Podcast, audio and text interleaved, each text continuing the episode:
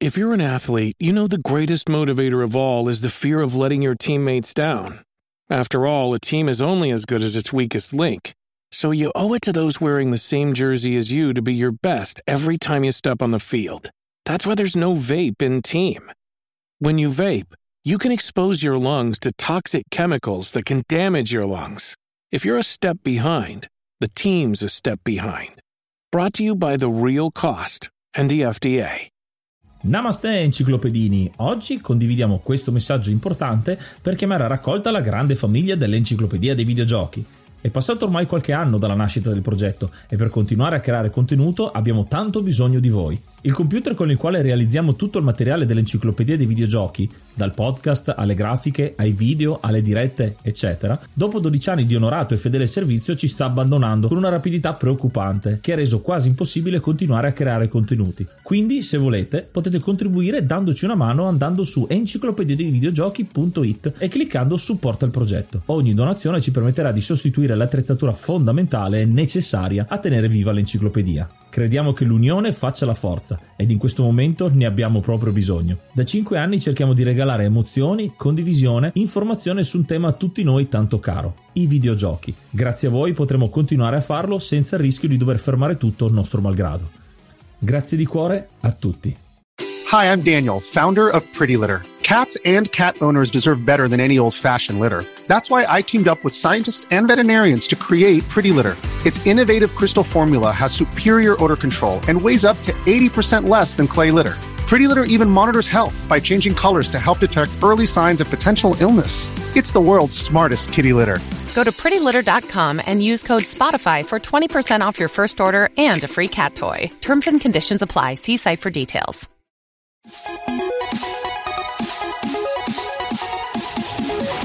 Namaste e benvenuti ad un nuovo episodio dell'Enciclopedia dei Videogiochi. Io sono Ace. Io sono Yuga e nel podcast di oggi parleremo di Hotline Miami. Oh, che bello che è questo gioco. Ce lo siamo spolpati, ma prima di cominciare a parlarne vorrei ringraziare i mecenate di questo podcast, quelli che ci stanno dando una mano con i loro contributi. Andate su enciclopedia dei videogiochi.it se volete saperne di più, se volete contribuire a eh, far crescere questo progetto monetariamente, perché è una cosa che potete fare, insomma.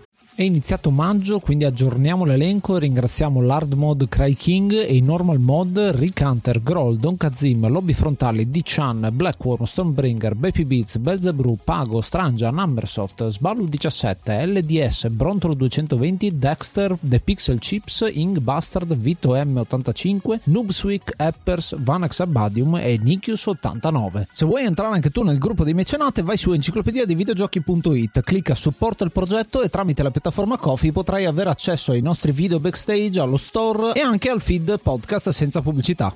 Grazie alla piattaforma Kofi, grazie al nostro foltissimo pubblico di mecenate, Tevio, Ark, Coach, Herschmidt, Sukhoi47, El Nick, Stormbringer, Grey Fox, Nikius, Shiny, Bario, Stefano Laserra, Mapo Gamer e Bethelux, grazie a tutti quanti, anche in normal mode, Rick Hunter, Growl, Don Kazim, Lobby Frontali, Vanak, D-Chan e Zazzi, a cui è dedicato la nostra sesta parte IDDQD e Cry King, il nostro hard mod. Grazie veramente a tutti quanti. E per tutti quelli che non fanno ancora parte dei mecenati, che ringraziamo, avete comunque la possibilità di far parte un po' dell'enciclopedia dei videogiochi, di ritagliarvi il vostro spazio lasciandoci dei vocali su enciclopedia dei videogiochi.it dove potete farci sapere dei dettagli particolari, degli aneddoti interessanti sugli episodi che sono già usciti. In questo caso Try Miami ha un sacco di contenuto, un sacco di particolari tecnici, vi sarà anche difficile magari citarli tutti, voi potete eh, venire in nostro aiuto dandoci magari appunto l'aggiunta che ci serve che verrà eh, integrata nell'episodio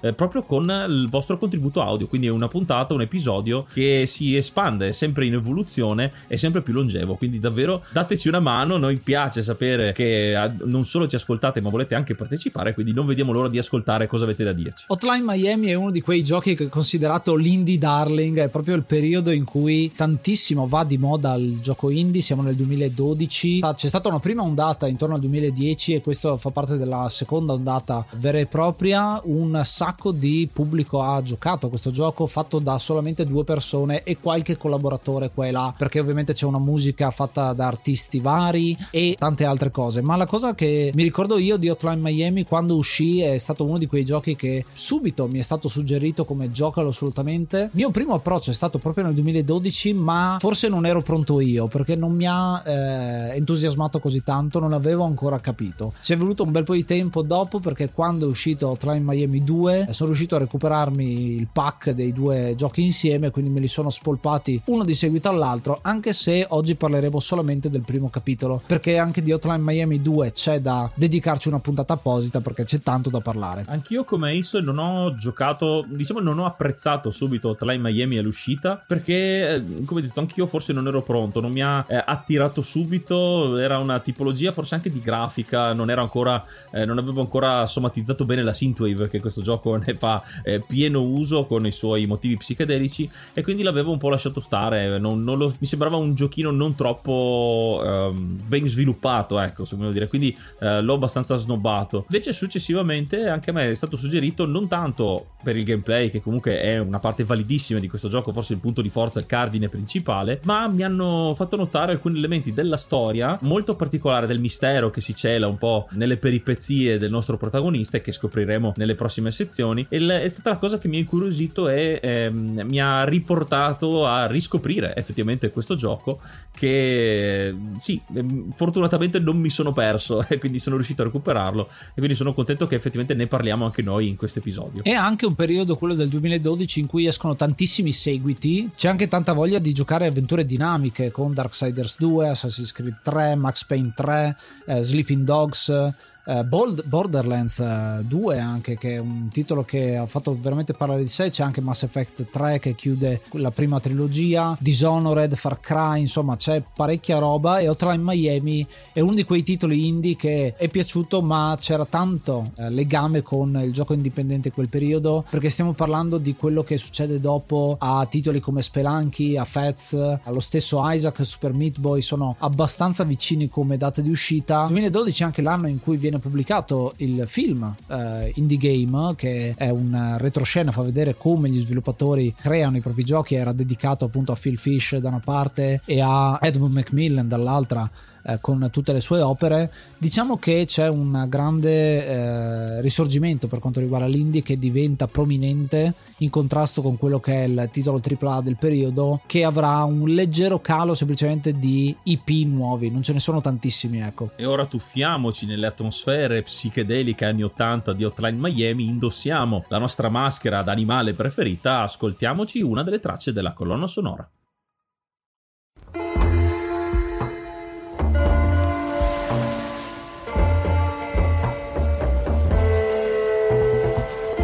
Gioco di oggi è Hotline Miami, un gioco del 2012 sviluppato da Denaton Games e pubblicato da Devolver Digital, che anche in questo caso si conferma estremamente dotata come talent scout di giovani programmatori di prodotti indie che poi fanno il botto. È uscito inizialmente per PC, poi successivamente convertito negli altri sistemi man mano che la popolarità si faceva sempre più grande, ovviamente eh, parliamo delle console PlayStation 3, PlayStation 4, Xbox One, la Switch, eh, Linux, eh, mm, sistemi Macintosh, quindi è stato eh, fatto il porting davvero per tutti i sistemi degli anni in cui è uscito e anche dopo, a significare proprio la notorietà che non ha ricevuto subito questo gioco, ma che col tempo è riuscita a scavarsi il suo bacino di utenza di appassionati, prima di nicchia e poi via via sempre più mainstream, se vogliamo dire, nel giocatore più anche casual e quindi è stato anche portato a ehm, essere usufruito da più persone. Anche questo un eh, testamento, un lascito che ha questo gioco eh, per essere diventato effettivamente effettivamente molto famoso pensando che è stato programmato solo da due persone. Eh sì, perché i due designer del gioco sono un programmatore tale Jonathan Soderstrom e l'artista grafico Dennis Wedin. Entrambi appunto i loro nomi fanno Denaton, Denaton Games, si conoscono e questo è il loro primo vero e proprio progetto eh, commerciale perché inizialmente eh, Soderstrom ha fatto una marea di giochi, c'è un catalogo molto ampio con il suo nickname Cactus eh, e varianti di Cactus, chiamiamolo così. Tanti giochi che prendono dei concetti e cercano di stravolgerli, prendere una meccanica che funziona bene e farci un gioco sopra. Ci sono alcuni giochi come ad esempio anche cooperativi, nel senso che devi guidare due personaggi contemporaneamente, però graficamente è, si tratta di punti e linee, quindi una roba super semplificata. Uno di questi concept diventerà poi le basi su cui viene costruito Hotline Miami. Cosa succede? Come inizia questa collaborazione? Con una band musicale di Wedding, i fucking werewolf Asso, che hanno bisogno di un video musicale interattivo, decidono di contattare Soderstrom e insieme creano questo video un po' psichedelico, interattivo, è un platform di quei jumper con le piattaforme, insomma, molto semplice, però lega già musica e videogioco e soprattutto la grafica psichedelica con colori molto accesi, molto stravaganti. Questa primissima collaborazione porterà i due a conoscersi e uno dei concept che Soderstrom mostrerà a Dennis è quello di Super Carnage, di cui Dennis si innamora perché è un gioco che richiama un po' Gauntlet, richiama The Chaos Engine, richiama Loaded anche se l'avete giocato per PlayStation 1. Quindi un gioco in cui il personaggio è visto dall'alto, si tratta di un top-down shooter in cui nel concept non era ancora stato capace di risolvere il problema del pathfinding dei nemici. Quindi in realtà era un livello in cui tu ti divertivi a uccidere i nemici che erano un po' dei, degli zombie, ecco per come si muovevano. Questo concept però viene espanso grazie alla collaborazione tra i due, un po' anche il bisogno di soldi, cioè facciamo diventare commerciale questa cosa, vendiamola e pian piano cominciano a costruire questo titolo in un design che è stato molto considerato da loro stessi come dei musicisti. Io aggiungo un pezzo, tu aggiungi un pezzo, un po' quello che abbiamo già visto quando abbiamo parlato di Sensible Software, questo approccio musicale quasi al videogioco come costruzione e pian pianino cominciano a creare le prime build del gioco. La storia di questi giovani programmatori però non è tutta rose e fiori perché tante volte abbiamo detto che trovato un progetto valido vengono notati dal talent scout in questo caso la storica Devolver Digital in questo caso però non erano ancora stati notati. E quindi è sopraggiunto se vogliamo dire un aiuto esterno questo sotto forma di Vlambir che eh, all'epoca stava andando forte con Super Crate Box e notano loro in realtà questi, questi giovani programmatori e fanno un po' l'endorsement li portano un po' a conoscenza un po' li fanno vedere un po' al mondo indie fino a quasi consigliarli a Devolver Digital che li prenderà sotto la loro ala protettrice e gli farà effettivamente pubblicare quello che sarà la rampa di lancio per poi appunto la loro carriera. Vlambir che dopo è conosciuto probabilmente anche di più per un gioco successivo con Nuclear Tron, quindi è bello vedere questi sviluppatori, questi designer in un certo senso scambiarsi i favori, quindi uno fa notare prima all'altro e poi di conseguenza anche la propria carriera ne giova diventando tutti poi allo stesso livello, sempre sotto però all'insegna di Devolver Digital che non mi stancherò mai di dirlo ha una capacità molto peculiare di andare a pescare giochi molto particolari cosiddetti di nicchia in un certo senso perché sono dei concetti delle, degli sviluppi molto fuori dagli schemi. E grazie al loro anche marketing o comunque loro, la loro dedizione la loro passione riescono a fargli sfondare il muro del casual gamer e del gioco di massa per far scoprire nuovi talenti. E quindi Devolver Digital la stimo tantissimo proprio per questo perché grazie a loro fuggiamo un po' dalla quasi banalità di alcuni titoli che rimangono sempre stanti. Per quello ci piace parlarne nell'enciclopedia dei videogiochi. A noi piacciono molto questi titoli che cercano di prendere il concetto di videogioco e ritrasformarlo, ricombinarlo. Abbiamo parlato di giochi che ridefiniscono quelli che sono i confini tra generi. Questo gioco cerca di farlo, però in un certo senso è anche molto più semplice perché parte da quello che è il concept principale. I due sviluppatori di questo gioco decidono che il loro gioco deve prima divertire loro, prima di farlo diventare commerciale, di pensare a quello che è il consumatore del videogioco. E quindi è un concept molto molto semplice che però diventa la base di fondamento di tutto quanto il gioco. Annuncio subito che faremo un sacco di spoiler del primo titolo, parleremo della storia, parleremo delle meccaniche, quindi se volete fermartevi qui, quello che possiamo dirvi è giocatelo assolutamente. E se avete modo anche di recuperarlo nella collection con il 2, ve li giocate uno prima, uno dopo. Tra l'altro è un gioco che potrebbe anche richiedere più playthrough diversi per scoprirlo tutto, ma è veramente molto molto godibile. Il concept principale è quello del, come dicevamo, uccidere tutti quanti a schermo, un top down shooter. Questa cosa è da un certo punto di vista graficamente molto impattante perché ci troveremo ad avere una grafica in pixel art anche se gestita con Game Maker, quindi non è un pixel perfect, ma è un po' particolare come vengono rappresentate le cose, sicuramente è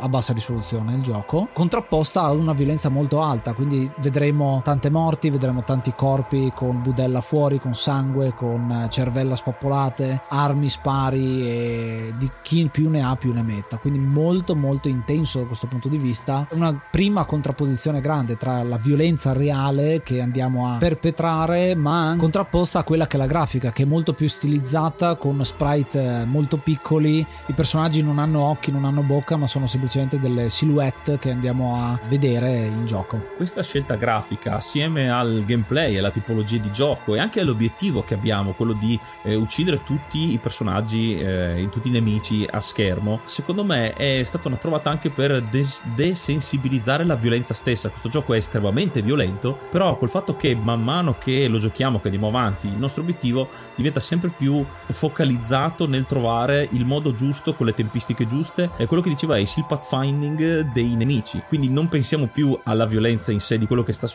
ma al nostro obiettivo. Un po' come vediamo in film d'azione, ad esempio, mi viene in mente John Wick, eh, dove c'è estrema violenza, però è le scene cinematiche continue, è come una grossa scena d'azione continua dove il protagonista eh, non sta troppo a pensare cosa sta facendo, ma deve arrivare all'obiettivo. Questo gioco lo fa molto bene, però al tempo stesso fa un po' paura il fatto che ci sia questa violenza, ma in realtà noi giocando non ce ne accorgiamo più di tanto. E il fatto che sia anche con questo tipo di design di pixel art aggiunge un po' quello che succedeva anche nei vecchi giochi. Mi ricordo i giochi per Amiga che alcuni erano estremamente violenti, che non c'era ancora controllo di un certo tipo, dove però la violenza anche su certi cartoni era finta era, era, solo di contorno, quindi era solo per il gusto che ci fosse anche questo effetto. Questo gioco eh, l'ho trovato molto particolare questa scelta perché mm, soprattutto dopo aver finito le missioni invece lì quando torni nel mondo reale, quindi ti finisce la modalità di focalizzazione dell'obiettivo, il gioco ti mette di fronte a quello che hai fatto ed è una cosa che mi ha colpito molto il fatto che tu poi debba tornare, uscire a casa dall'appartamento,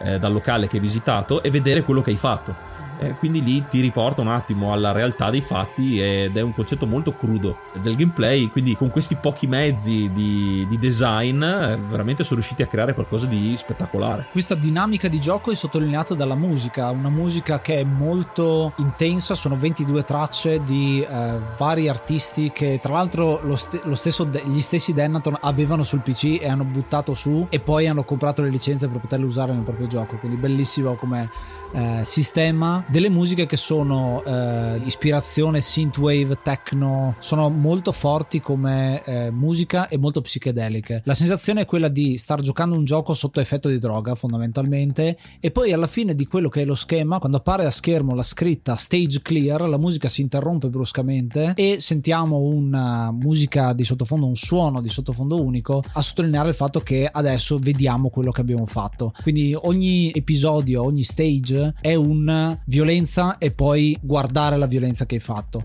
Non in maniera buonista, uno potrebbe dire, ah guarda che cosa hai fatto, pentiti di quello che hai fatto, ma è semplicemente trovarsi ad affrontare quello che si è fatto. In un parallelo molto particolare vorrei citare Thomas Was Alone, di cui abbiamo parlato un bel po' di tempo fa, per sottolineare ancora una volta la differenza che c'è tra quello che vediamo a schermo e quello che il gioco ci sta dando come sensazione. In Thomas Was Alone i personaggi erano dei quadrati, dei rettangoli e le emozioni venivano trasmesse attraverso in quel caso la voce, gli attori che parlavano e quello che dicevano. Qui ce l'abbiamo molto simile perché a schermo vediamo cose colorate fondamentalmente, il sangue è rosso ma è bello vedere un, qualcosa di rosso, però in realtà la violenza che viene messa ti mette davanti a un parallelo eh, molto intenso, ecco, ti fa provare delle emozioni molto intense. Questa è una dinamica emergente che viene fuori dal gioco che si contrappone con il sistema delle combo, quindi sei continuamente combattuto tra il fare più punti e sei incentivato a fare del gameplay rischioso, veloce, eh, dinamico, coreografico anche per dire recitare John Wick di prima, ma allo stesso tempo poi stai veramente uccidendo un sacco di persone all'interno del gioco. Questo è un fattore che ha permesso a Hotline Miami di far tanto parlare di sé perché è sì un gioco molto stupefacente, ma allo stesso tempo è una critica a quella che è la violenza nei videogiochi. Uno potrebbe dire, come ha detto Yuga prima, anche i giochi molto più vecchi erano violenti. Si parla di uccidere alieni, di uccidere, far esplodere macchine, eccetera, eccetera. Però i pixel erano talmente pochi che non si capiva bene che cosa stavi facendo.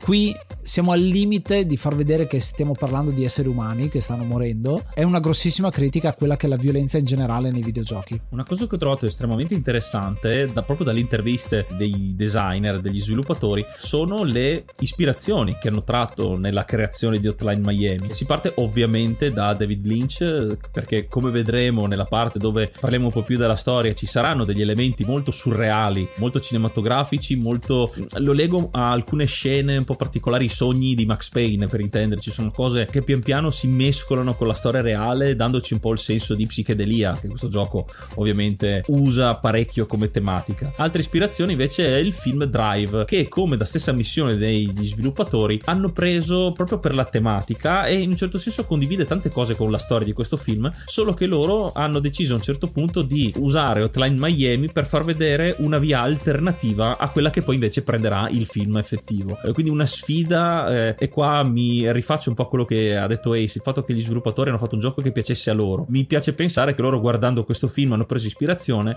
il finale però non gli piaceva, hanno fatto come volevano loro, facendo in modo che venisse fuori che, un film che piacesse a loro. L'hanno unito con lo sviluppo di videogioco, quindi è venuto fuori proprio una cosa pregna di significato per loro. Forse il tassello più fondamentale che ha dato il via al concept di Hotline Miami è il documentario Cocaine Cowboys che descrive eh, la Miami degli anni 80 nel mezzo della lotta tra narcotrafficanti, omicidi, varie mafie. C'è stato davvero un periodo molto pesante per la città di Miami, considerata in quel tempo una delle peggiori città d'America, proprio per questi fatti realmente accaduti, che è stato ripreso in parte in alcuni film, mi viene in mente Scarface, o anche con progetti italiani che fanno la stessa cosa un po' con gli anni di piombo italiani come Milan Noir, che abbiamo avuto il piacere di intervistare gli sviluppatori. Questo dava proprio, secondo me, si sposava con la tematica, con la violenza era la violenza giusta che cercavano, verosimile, però mescolata con quella magia synthwave anni 80, molto stilistica, molto high tech, che va un po' a contrasto con questa tematica molto cruda. Sposando le due cose insieme viene sì un film action, però tratto un po' dalla realtà. Sempre questa dicotomia che troviamo nel gioco con fantasia ma estrema verosimiglianza con il mondo reale. Sì, di arte synthwave questo gioco ne fa buon uso e anche prima di parlare proprio del gioco, anche quello che sta attorno al gioco la, tutti i menu, la schermata iniziale anche, è proprio simbolo di quello che sta per accadere. Semplicemente quando apriamo il gioco abbiamo questa musica molto lenta, molto synthwave appunto perché usa sample ma è poi rallentata in modo che sembra molto nostalgica anche se non lo è di fatto. Il titolo del gioco Hotline Miami è scritto con caratteri cirillici che è un po' un foreshadowing di quello che starà per accadere.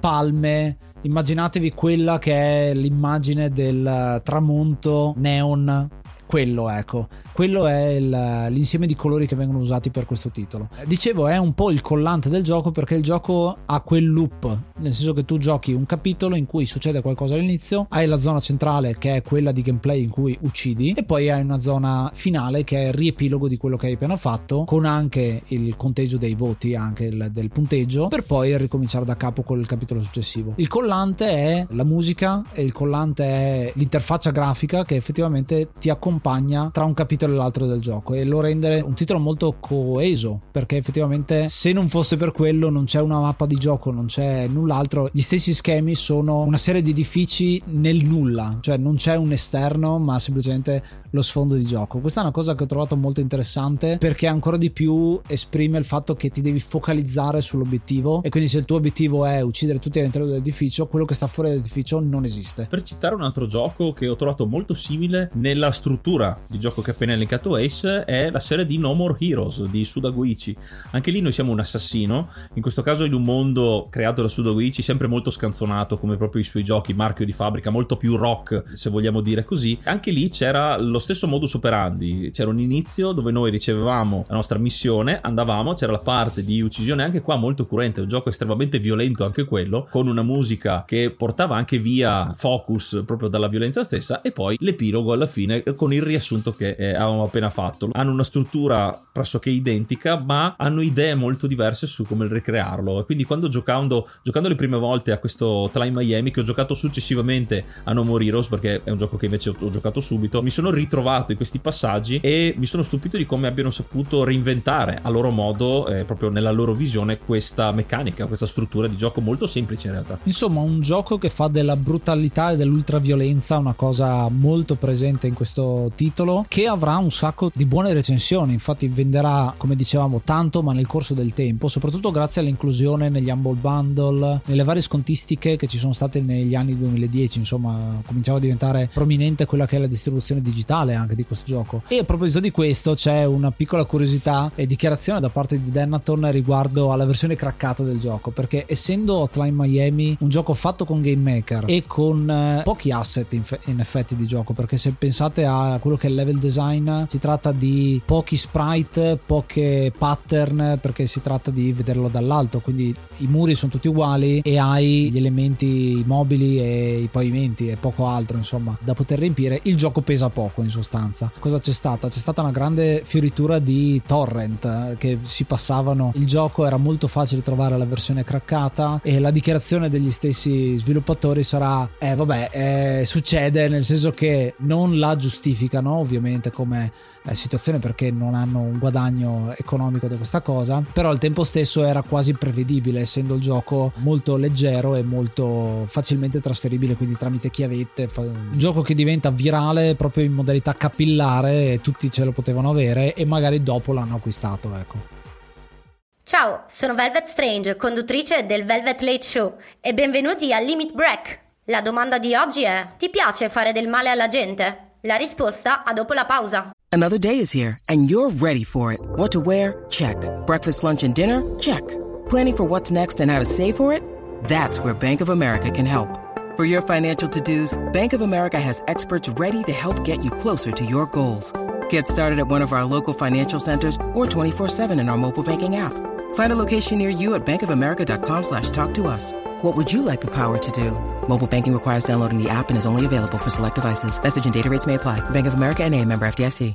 Seguici anche su Instagram at Enciclopedia dei Videogiochi, lì ci sono tantissimi contenuti tra cui le live del mercoledì e anche su Threads dove potete ascoltare e guardare i testi scritti da Ace.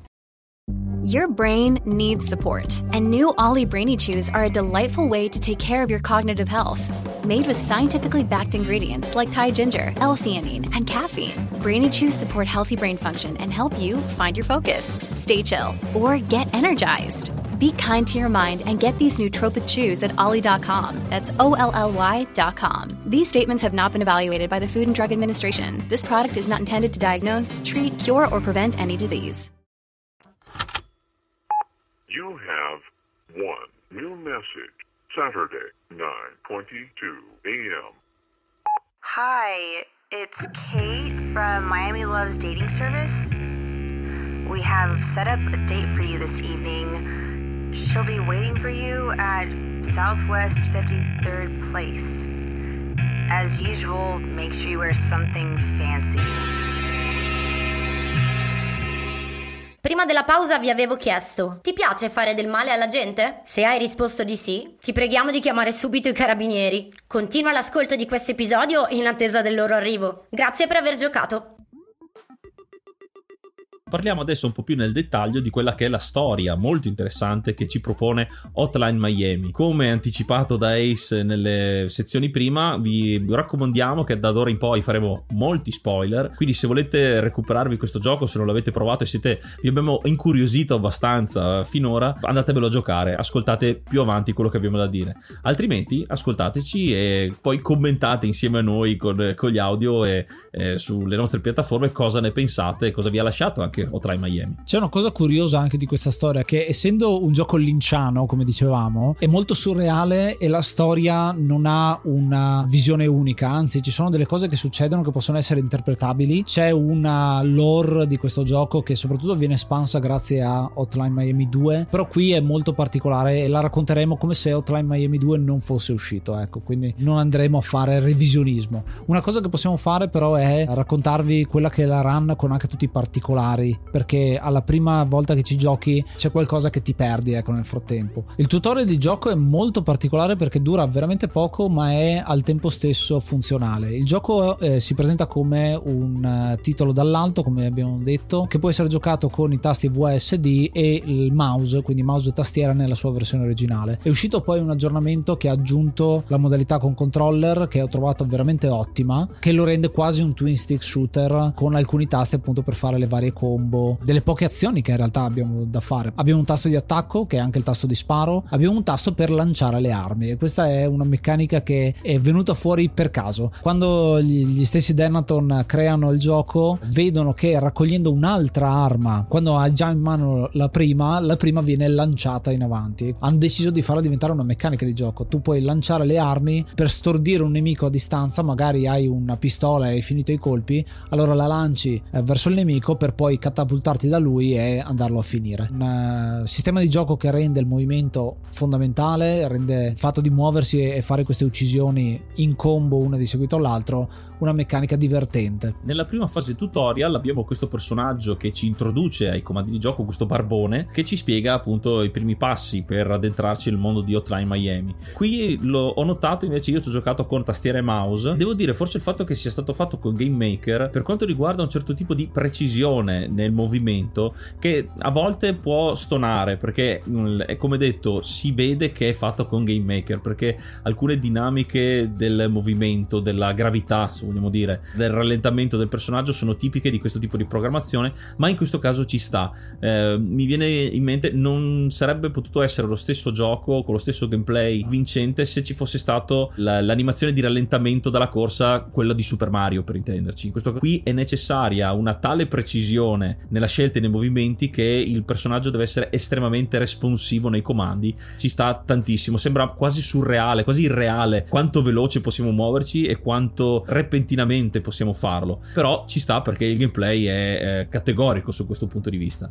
E il barbone ce lo fa proprio capire nelle prime missioni dove ci spiega. Dopo il tutorial, già dalla prima missione ci viene dato un colpo basso, letteralmente, perché dopo aver superato il primo livello abbiamo il nostro confronto con la realtà. Perché abbiamo appena fatto una strage, abbiamo appena consegnato una valigetta eh, in un cestino, ma c'è un testimone che ci vede, che non succederà all'interno del gioco. C'è l'unico testimone che ci vede che è proprio il barbone e, e, quindi noi dobbiamo eliminarlo, dobbiamo ucciderlo e forse questa è l'unica o forse la, la, una delle poche eh, volte in cui il personaggio diventa, vediamo un po' la sua umanità, dove si toglierà la maschera, la maschera tipica dei, degli, degli, assassini eh, come vedremo e ha un conato di vomito a significare appunto un'uccisione non voluta e quindi un, una piccola sensibilizzazione del personaggio.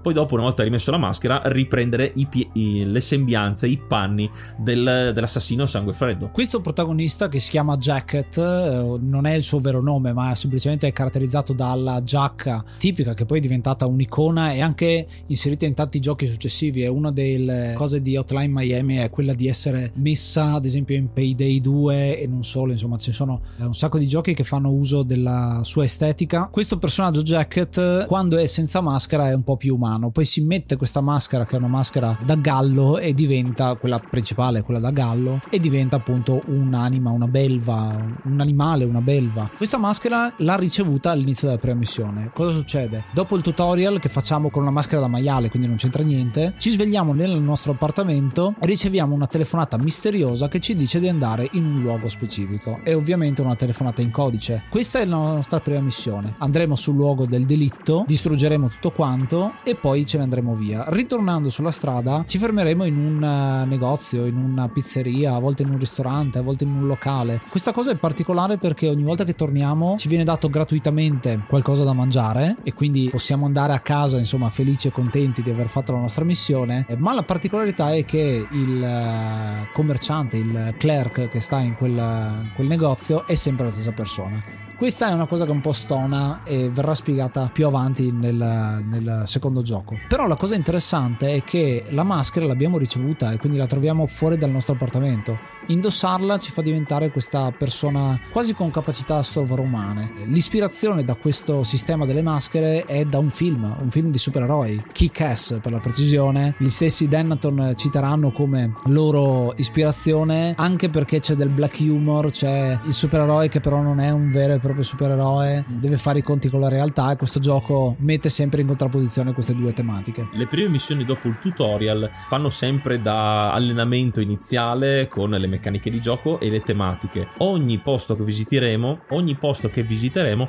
è pieno di mafiosi russi do, su sui quali sperimentare le nostre abilità. Noi partiremo solo a mani nude, quindi avremo i nostri pugni che non saranno letali, a parte usando maschere, una maschera speciale che dopo eh, magari vedremo più nel dettaglio raccogliendo le armi dei nemici o armi di fortuna. Quindi abbiamo sia gli attacchi in mischia, quindi con bastoni e altri oggetti contundenti, armi da lancio come possono essere coltelli o altro, o le stesse armi da fuoco che una volta finiti i colpi potremo lanciare. Qui ci scontriamo subito con quel bisogno di trovare il modo giusto per combattere, per finire, per sconfiggere tutti i nemici nel modo corretto, perché tutti i nemici avranno bisogno di essere colpiti con un colpo letale singolo per essere uccisi, almeno nelle prime fasi di gioco, ma questo vale anche per noi. Eh, noi nel momento in cui veniamo colpiti perdiamo la vita e falliamo la missione. Il gioco da questo punto di vista è anche molto frenetico perché ci permette di ripartire con la missione immediatamente. Non c'è un continuo, una schermata e il menu è veramente veloce, noi possiamo ripartire veramente subito e rituffarci nell'azione, catapultandoci in quella meccanica proprio del trial and error che può essere anche snervante all'inizio prima di trovare la soluzione giusta, ma che via via ci fa medesimare a nostro modo, un po' fu- fuori dalla, eh, dalla partita, nel personaggio che si focalizza in un obiettivo e ci fa eliminare tutto quello che c'è di superfluo, sia dal punto di vista della, della grafica, come dicevamo, quindi sia noi ci focalizziamo, il nostro personaggio si focalizza. È un avvicinamento che abbiamo tra il videogiocatore e il personaggio che interpretiamo. Il gioco è comunque diviso in 5 parti, ciascuna di 4 stage a testa e ciascuno di essi è diviso tra piani perché appunto avremo degli edifici che diventano sempre più grandi, sempre più pieni zeppi di mafiosi russi, come ha detto Yuga prima. La prima parte che è quella proprio phone calls, quindi le chiamate che andiamo a ricevere sono delle missioni standard. Riceviamo la chiamata, andiamo in una missione, uccidiamo tutti, ritorniamo a casa. E così per 4 volte fino alla missione Decadence dove ci sarà una boss battle alla fine. Incontriamo il nostro primo nemico che è definito Tag, quindi il personaggio ciccione, chiamiamolo così, che resiste ai colpi. Infatti possiamo sparargli, ma non morirà immediatamente, partirà un timer per poi morire subito dopo. Non possiamo usare attacchi corpo a corpo contro di lui e soprattutto appena ci tocca, come tutto quanto nel gioco, non c'è una barra di energia, moriamo all'istante. Altra cosa che rende il gioco molto dinamico, molto veloce, ripeti tante volte la stessa scena. Eh, sconfitto questo boss che è una specie di pappone, è un personaggio che ha una donna nel suo antro. Questa ragazza che appunto è in overdose in quel momento lì verrà salvata. Decideremo di portarla a casa tramite la macchina e metterla sul divano. Questa è una ragazza eh, che cambia un po' le sorti del gioco perché pian pianino entrerà a far parte della vita dello stesso Jacket. Qui il gioco non si perde in dialoghi troppo lunghi, in scene dove si vede lo sviluppo della storia tra questi due personaggi, tra noi protagonista e la ragazza, bensì questo sviluppo della loro storia, della loro eh, relazione che si andrà a formare la vediamo nelle parti iniziali dove riceviamo le chiamate e siamo all'interno del nostro appartamento. Lì con alcuni dettagli che via via cambieranno nella casa ci accorgeremo da soli naturalmente di quello che sta succedendo. Eh, vedremo delle, dei piccoli scorci dove mangiano insieme, eh, man mano i letti che diventano due, casa che viene un po' ripulita, viene un po' più in ordine. Tutti gli elementi che ci fanno in un certo senso attaccare, comunque conoscere la storia tra i due senza effettivamente nessuno che ci spieghi. Lo, il show don't tell che eh, citiamo spesso. Eh, qui lo trovo molto preciso nella sua spiegazione degli eventi e dà un senso di ancora più eh, distacco tra questa prima fase iniziale che sembra quasi tranquilla, familiare eh, rispetto alla fase centrale di, di, quello che è effettivamente il nostro lavoro, che è quello di un killer spietato. Sì, questo succede nella parte 2, quindi altre quattro missioni in cui ci sono delle domande, viene chiamata questions appunto, e queste questions eh, vengono date all'inizio di ogni parte. Ci troveremo infatti in una sezione introduttiva in cui ci sono tre entità, una rossa, una gialla e una azzurra color ciano, che ci fanno delle domande. Questi qua sono tre entità, ciascuna con una maschera. L'entità blu si chiama Don Juan, ha una maschera da cavallo ed è una ragazza che è abbastanza cordiale nei nostri confronti. La maschera rossa è Rasmus, una maschera da civetta, da gufo ed è molto ostile nei nostri confronti. E una maschera gialla, un,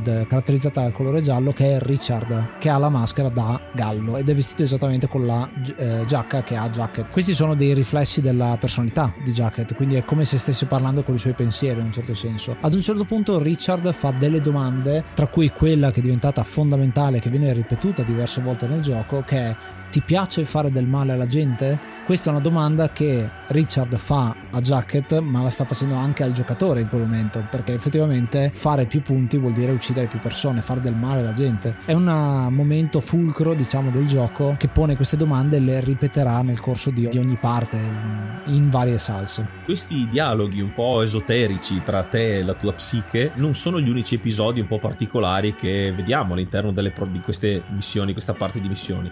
Infatti, durante le partite, i nostri compiti, vedremo anche delle cose molto particolari. Cominciamo a vedere dei simboli strani dipinti col sangue, eh, vedremo alcuni cadaveri che ci parlano, eh, anche animali, tutti, anche, anche se molto grotteschi, danno comunque una sensazione, cioè ti fanno immaginare come se fosse dal vivo.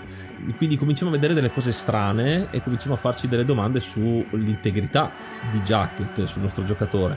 Quindi quanto di questo sia vero? È effettivamente un mondo fantastico o stiamo impazzendo con tutta questa violenza, con questo, ehm, con questo uccidere che stiamo facendo? Avremo la risposta alla fine di questa serie, quattro missioni dove ci sarà un, dove alla fine affronteremo un boss particolarmente difficile. Ci sarà un van che entrerà all'interno della della, casa, del piano in cui saremo, usciranno diverse persone, un po' come il, la macchina dei clown dove escono eh, persone, ma ci saranno anche delle molotov che ci verranno lanciate per tenerci sempre sul chi va là, quindi non potremo eh, accamparci, fare i camper eh, come nei, in alcuni sparatutto. Qui è studiato tutto bene, boss particolarmente difficile che darà una soddisfazione un po' sadica alla fine, perché una volta battuto il boss lo finiamo in una maniera molto cruenta dandogli proprio fuoco come le molotov che ci hanno inseguito per tutta questa ehm, questa boss battle. Rientrati a casa per quest'ultima missione di questa tranche, avremo un colpo di scena, forse il colpo di scena principale che eh, ci darà molte verità, su, tra virgolette, su questo gioco perché eh, troviamo a casa e scopriamo che la nostra, quella che è diventata alla fine la nostra compagna, questa ragazza che abbiamo salvato, è stata brutalmente uccisa. E nella stanza a fianco, sulla nostra poltrona, c'è qualcuno che indossa una maschera, non sarà la nostra, ma facciamo la conoscenza di questo che potrebbe essere la nostra nemesi, questo Richter con la maschera da ratto che eh, ha gioito dell'uccidere la nostra eh, compagna e ci spara, quindi eh, in un certo senso ci uccide e qui scopriamo quello che è effettivamente successo.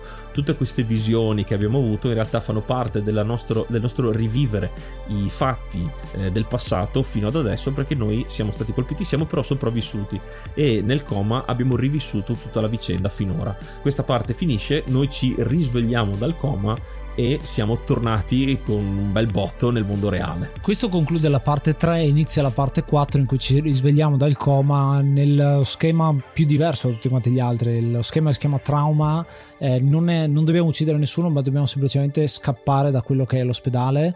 Una musica molto distorta, perché appunto siamo ancora molto in preda medi- alle medicine. Lo schermo si muove e sembriamo veramente drogati. Un po' la droga fa da filo conduttore anche a tutto il gioco, perché sembra, in quel caso la droga è la violenza, l'adrenalina del momento. In questo caso, appunto, è la droga del gattonare in giro da una parte all'altra senza sapere esattamente senza avere un equilibrio. Però sarà una cosa molto interessante perché ad un certo punto eh, Jacket ritorna a casa, reindossa la sua giacca, reindossa la maschera e a quel punto sembra guarito. È ridiventato il eh, pazzo omicida che eh, hai visto fino adesso. A quel punto non ci sono più telefonate, lui ha una missione che è quella di andare a prima uccidere Richter, che è appunto quello che gli ha sparato, scopre che sta nel distretto di polizia e quindi la sua missione è andare lì, uccidere tutti quanti i poliziotti, arrivare fino alla cella di detenzione e strozzare Richter con una scena abbastanza intensa anche se stiamo parlando veramente di qualche pixel disegnato. La missione successiva sarà concludere quello che aveva fatto prima, cioè se ho ucciso mafiosi vuol dire che c'è un motivo e quindi andiamo alla testa dei mafiosi. Si presenta al palazzo grattacielo dei mafiosi e l'ultima missione di questo capitolo ci vede risalire fino alla cima e andare a sconfiggere in una boss battle quello che è il padre, come viene detto, il capo della mafia russa. Combattimento molto strano questo questo in realtà perché si tratta di tre micro battaglie una di seguito all'altra una abbastanza catartica perché uccidi delle pantere quindi uccidere un animale quando tu sei un animale è abbastanza particolare poi la, il braccio destro del boss che è una donna con la katana molto che si muove molto velocemente. Questo mi ha ricordato un po' anche una scena tipo Kill Bill, dove ci sono le guardie del corpo un po' sopra le righe. E poi affronteremo il vero e proprio boss, che è lui con eh, questo doppio Uzi che ci spara in continuazione. Dovremo recuperare i coltelli della ragazza per lanciarli e cercare di ucciderlo o comunque ferirlo, eh, fare in modo che non possa più sparare. Sconfitto lui, non potremo però goderci la vendetta finale perché purtroppo il padre si andrà a suicidare con un colpo alla testa. Il nostro compito se- sembra finito quando vediamo che invece c'è ancora un gradino più in alto, questo vecchio, il nonno della mafia, che anzi si lamenta di tutto il casino che abbiamo fatto come un classico vecchio. Finitela di far casino a quest'ora, uccideremo anche lui in maniera molto annoiata. È un personaggio non importante in questo caso, quindi è quasi una forzatura il farlo.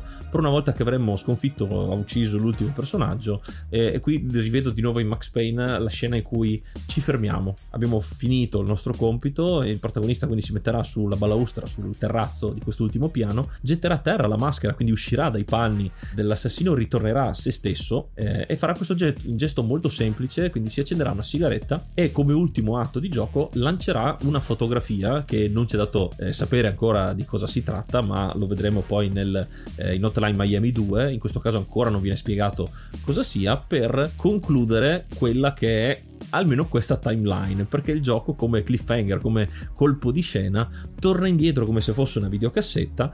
Ritorniamo a un punto precedente del gioco per vestire però i panni di un altro personaggio che viene chiamato Biker perché anche lui è un assassino ma a differenza del protagonista che usa delle maschere d'animale lui ha il casco da pilota da motociclista e la sua storia è molto particolare è una storia parallela a quella del protagonista. Si sono già incontrati perché nel gameplay eh, principale noi uccidiamo questo biker nelle, in una delle ultime missioni e in questo caso riprendiamo invece quello che succede a lui nell'arrivare poi alla sfida contro Jacket. E qui il gameplay rimane bene o male lo stesso un personaggio che viene utilizzato in maniera differente non può, usarmi, eh, non può usare armi da fuoco lui usa solo armi da mischia e ha tre coltelli da lancio. Questo è il suo arsenale base. E quindi veniamo ancora di più messi alla prova perché le armi da fuoco ci davano un vantaggio perché avevano gittata infinita. E invece con le armi da mischia possiamo solo lanciarle anche alla cieca però sarà molto più difficile premeditare alcune mosse dovremo più eh, gettarsi eh, all'azione cosa che comunque è una cosa che ci darà più punti ed è un personaggio più eh, emozionale più emotivo è una persona estremamente arrabbiata perché lui ha deciso di non sottostare a queste chiamate anche lui è un assassino ma si rivolta contro il sistema a suo modo e il suo obiettivo è andare alla fonte. Chi è che fa queste chiamate? E noi stiamo seguendo proprio la sua storia in queste ultime missioni come New Game Plus o il DLC adesso probabilmente sarebbe uscito come DLC adesso. No in realtà è una bellissima chiusura e per me questo è stato un po' il colpo di scena perché la prima volta che ho giocato la storia di Jacket è finita in quel momento. Invece il gioco ritorna indietro come videocassetta. Vediamo quelli che sono i mesi perché il gioco è ambientato tra l'aprile e il giugno del 1989 e vediamo proprio i giorni che ritornano indietro fino a capire a che punto eravamo arrivati. Eh, Biker personaggio molto interessante un cambio di gameplay nel finale del gioco molto intenso perché lo stile di gioco è completamente diverso gli schemi sono molto più rinchiusi sono stanze molto piccole anguste proprio perché dobbiamo essere veloci precisi con le armi da mischia soprattutto. Questo si traduce poi nel, nel bonus che abbiamo alla fine di ogni eh, schema perché verremo eh, riceveremo punti in base alle kill che facciamo che dipendono da quanto bravi siamo a fare kill di spettacolari chiamiamolo così eh, le combo quindi kill consecutive la flessibilità cioè la quantità di armi diverse che andiamo ad utilizzare mobilità quanto effettivamente ci muoviamo all'interno dello stage boldness che sarebbe l'audacia il fatto che eh, facciamo delle cose uccidere tanti nemici contemporaneamente che rischiamo di morire molto facilmente poi c'è il tempo e un bonus speciale per alcune cose particolari che succedono a seconda dello schema situazionali. Quindi vedete come tutte queste statistiche premiano il giocatore veloce preciso vario e spettacolare. Quindi tutte eh, sintomatiche insomma di quel tipo di gameplay. Biker come dicevamo ha questo obiettivo molto chiaro che è andare alla fonte delle telefonate dopo aver fatto questo combattimento contro Jacket che andremo a ritrovare all'azienda telefonica ci sarà la risposta perché dopo scopriremo che le telefonate provengono hackerando il sistema perché Biker è bravo a fare questo e riusciamo a trovare che la fonte delle telefonate sta in uno schema delle fogne. E perché c'è anche qua lo schema delle fogne. Eh, calandoci giù per quello che è un tombino troveremo una vecchia conoscenza in un certo senso perché nel gioco c'è questo cameo dei due creatori del gioco che si sono travestiti da ripulitori, da spazzini, da... li troviamo diverse volte negli schemi, non parlano, semplicemente sorridono perché sanno qualcosa e li troveremo alla fine in uh, chiaramente un posto che fa un sacco di telefonate, telefoni, eh, cavi telefonici ovunque, quindi effettivamente è quella la fonte. Qui ci sono due finali diversi del gioco. Quello standard che è un po' una presa in giro, anzi letteralmente una presa in giro degli stessi sviluppatori per un certo tipo di giocatori, eh, proprio degli obiettivi, perché noi siamo alla caccia del sapere forse anche perché hanno fatto tutto questo una volta che li abbiamo trovati e loro eh, gener- eh, genericamente ti dicono, eh perché no? Nel senso non c'è nessun motivo particolare, l'abbiamo fatto perché ci girava così, quindi uno schiaffo al, alla coerenza dei giochi alla ricerca sempre della, eh, della, storia, del plot, del subplot, in questo caso proprio per il gusto di farlo l'hanno fatto, come la violenza insensata, volendo che abbiamo fatto finora, è un, eh, una, una, denuncia, uno, sì, è proprio un dito medio al, a quello che abbiamo fatto finora al giocatore che in un certo senso ci delude con questo finale, come ci aspettavamo il grande twist, il grande plot, invece non serve a niente. Però c'è un finale segreto, chiamiamolo così. Abbiamo parlato di dettagli, prima parlavamo della ragazza e di come eh, si vede il rapporto che si costruisce tra Jacket e la ragazza, grazie al fatto che guardiamo quello che succede nell'ambiente. Ma se stiamo attenti, in ogni schema ci sono dei riferimenti molto chiari. Ci sono dei simboli scritti col sangue ed è un simbolo sempre uguale, un cerchio con tre linee che lo tagliano. Ci sono dei personaggi che sono morti con la maschera per terra, che possiamo recuperare, possiamo usarla nel gioco gioco. Non abbiamo parlato tanto delle maschere, ma oltre alla maschera da gallo ci sono altre 26 maschere, ciascuna con delle proprietà diverse. C'è la maschera di Tony the Tiger, citazione de, de, dei Frosties, in cui abbiamo eh, la possibilità di colpire con i pugni e uccidere automaticamente le persone e tante altre, insomma, ce ne sono. Le citazioni si sprecano in questo caso, però quello che vuol dire il gioco è guarda che non sei l'unico con la maschera, non sei l'unico che risponde alle telefonate e puoi vedere anche quelli che falliscono le missioni in questa maniera. Un altro grande dettaglio dettaglio invece sono i pezzi del puzzle. In ogni schema troviamo un pezzo del puzzle, sono 16, ciascuno è una lettera di scarabeo sostanzialmente che possiamo riarrangiare nel menu di pausa per formare la scritta I was born in the USA. Questo è la password per accedere a quelli che sono i file nel momento in cui Biker va ad hackerare il sistema per avere una risposta vera e propria di che cosa è successo? La lore del gioco viene fuori in quel momento lì. È spiegata brevemente in realtà, ma dà una spiegazione interessante. Ci mostra infatti che questa Miami non si trova nel mondo reale, ma in un universo alternativo in cui i russi sono emigrati per la maggior parte in America, hanno invaso i mafiosi americani l'America, quindi c'è una giustificazione del perché ci sono così tanti mafiosi a Miami e l'organizzazione 50 Blessing, che è appunto quel simbolo tondo con le tre linee, è un'organizzazione nazionalista americana il cui scopo è quello di liberarsi di questa mafia russa. Per questo sono loro a fare queste telefonate. È ancora tutto avvolto nel mistero, ma almeno abbiamo un movente. Questo è solo uno degli elementi che lasciano molte domande, da alcune risposte, ma lasciano molti retroscena, molti dettagli che vanno eh, poi a essere sviluppati in Hotline Miami 2. E non solo questo, come ho detto anche la fotografia di prima, alcuni elementi eh, di storia di alcuni personaggi li rivedremo dopo e verranno sviluppati in un certo modo.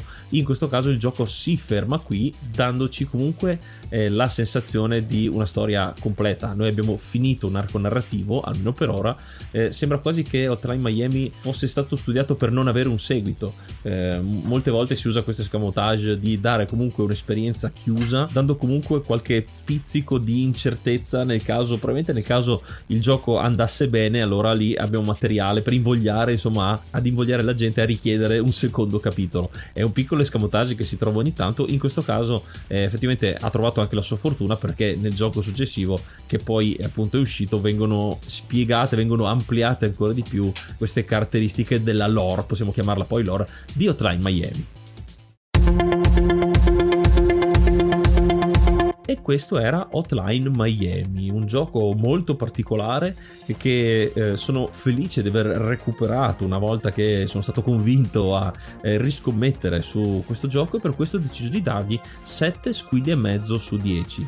È un gioco, come detto, molto particolare che al tempo stesso non mi invoglia a rigiocarlo finita la storia, eh, e non perché ormai è conosciuta la storia e il gioco perda interesse, eh, ma forse perché mh, almeno dal mio punto di vista, dalla mia esperienza di gioco, mi ha saturato eh, dal punto di vista anche della violenza, perché eh, sono abituato a giochi violenti, eh, ad esempio i vecchi sparatutto, eccetera, però in questo caso eh, Hotline Miami tratta la violenza in maniera anche intelligente ed educativa, in un certo senso. Eh, perché ti dà la possibilità di enorme violenza, come abbiamo descritto, ma poi ti ci fa fare anche i conti, ti fa vedere quello che hai fatto eh, e ti responsabilizza nonostante sia un gioco e poi con tutti gli elementi di design per fartelo pesare il meno possibile.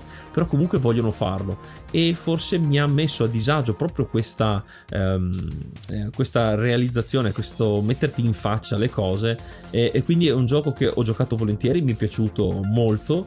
Anche la storia i, tutti gli elementi un po' surreali un po' psichedelici eh, i colpi di scena che apprezzo sempre molto eh, nelle storie anche in giochi molto semplici come questi, eh, qualche guizzo narrativo eh, li apprezzo sempre ed è per questo che mi è piaciuto particolarmente, eh, solo che appunto mm, mi, mi, ha perso un po' il senso di rigiocarlo. Io tra i Miami 2 ad esempio non l'ho ancora giocato, quindi io sono eh, fresco, non so, non so cosa aspettarmi da questo secondo gioco, so eh, da, da quello che mi ha detto Ace che ci sono molti elementi, come vi ho anche citato prima, che verranno ripresi, verranno ampliati. Eh, ho la gioia della scoperta di andarmelo poi a, a, a, giocare. Questo primo gioco, però, penso di essere arrivato a un punto che, ok, mi basta, l'ho provato, l'ho visto, non ho altra, altra motivazione, sono anche così un po' spaventato a ributtarmi di nuovo in questa avventura. E tu, Ace, invece, cosa ne pensi? Io ho deciso di dare a questo gioco 8 uccisioni e mezzo, perché ci sono alcune uccisioni che non funzionano a questo titolo Parlo di uccisioni perché qua vi, farà, vi risulterò un po' sadico, ma a me piaceva tantissimo vedere quelle che sono le uccisioni a terra, perché tu cosa puoi fare? Puoi buttare giù i nemici e poi premerci sopra e a seconda dell'arma che hai puoi vedere cosa fa effettivamente Jacket. Eh, strozza, gli distrugge il cranio, prende il martello prende eh, veramente di tutto e di più per eh, uccidere queste persone, anche in maniera molto sadica, ad esempio quando siamo eh, nel combattimento con eh, il van, quando escono le, le, persone appunto con le molotov eccetera eccetera, ad un certo punto eh, Jacket prende quello che è il guidatore, gli, lo uccide ma poi gli rompe le ossa dopo averlo ucciso, gli dà fuoco, quindi è molto molto cruento, crudo. Non dico che sia bello, ma è bello vedere le animazioni. Non, spero di non risultarvi troppo eh, violento, ma effettivamente c'è questo senso di desensibilizzazione molto molto forte. Um, è un titolo che a me è piaciuto tantissimo. Ho giocato Hotline Miami 2 e ho delle lenti molto influenzate anche dal seguito perché io ho giocato il primo gioco, poi ho giocato il secondo, poi ho rigiocato Hotline Miami e ho detto ah che figata queste cose che nel 2 ci sono e vengono riscoperte. Uh, a differenza di Yuga però è un gioco che rigiocherei tantissime volte perché proprio hai questo senso di andare verso il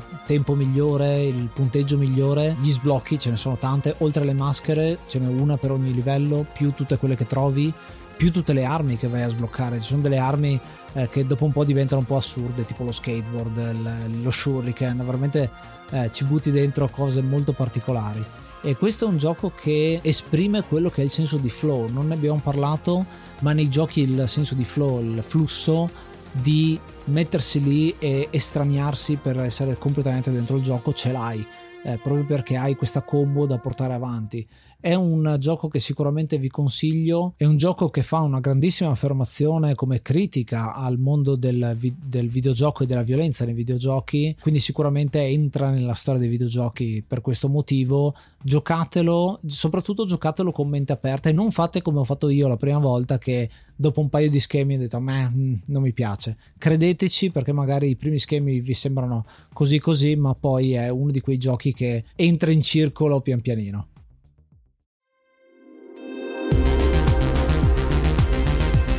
E anche per questo episodio è tutto. Noi come al solito vi ringraziamo per l'ascolto e rinnovo, come ho già fatto all'interno dell'episodio, l'invito a parlare di questo Try Miami, cosa eh, ne pensate, se ci avete giocato, se vi abbiamo incuriosito nel farlo, se siete poi ritornati a ascoltare l'episodio dopo averlo finito e se siete d'accordo o in disaccordo con eh, i pensieri mio e di Ace, vi rinnoviamo l'invito ad entrare sul nostro gruppo Telegram, sempre più numeroso, sempre più attivo, ogni giorno ci sono gli argomenti più disparati riguardo videogiochi con le sue varie sezioni, anche al di fuori degli episodi dell'enciclopedia dei videogiochi. Si parla davvero un po' di tutto del mondo nerd, del mondo dei giochi al di fuori degli episodi e con le rubriche, il vedi alla voce che sta riscuotendo sempre maggiori consensi e interazioni da parte vostra. Siamo sempre più contenti delle ricerche che fate anche, viene fuori anche dei concetti e degli esempi molto ispiratori per nuovo materiale, per nuove ricerche che nemmeno io e Ace conoscevamo, ad esempio su alcune cose che avete, alcune chicche che avete trovato. Siamo davvero fieri del gruppo e quindi a chi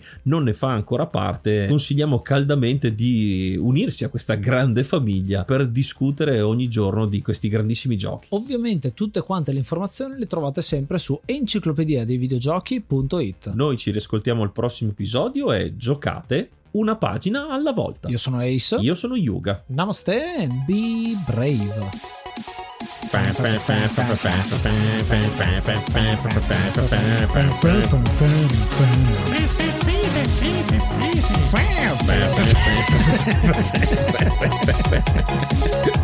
Sono pentito veramente Una papera.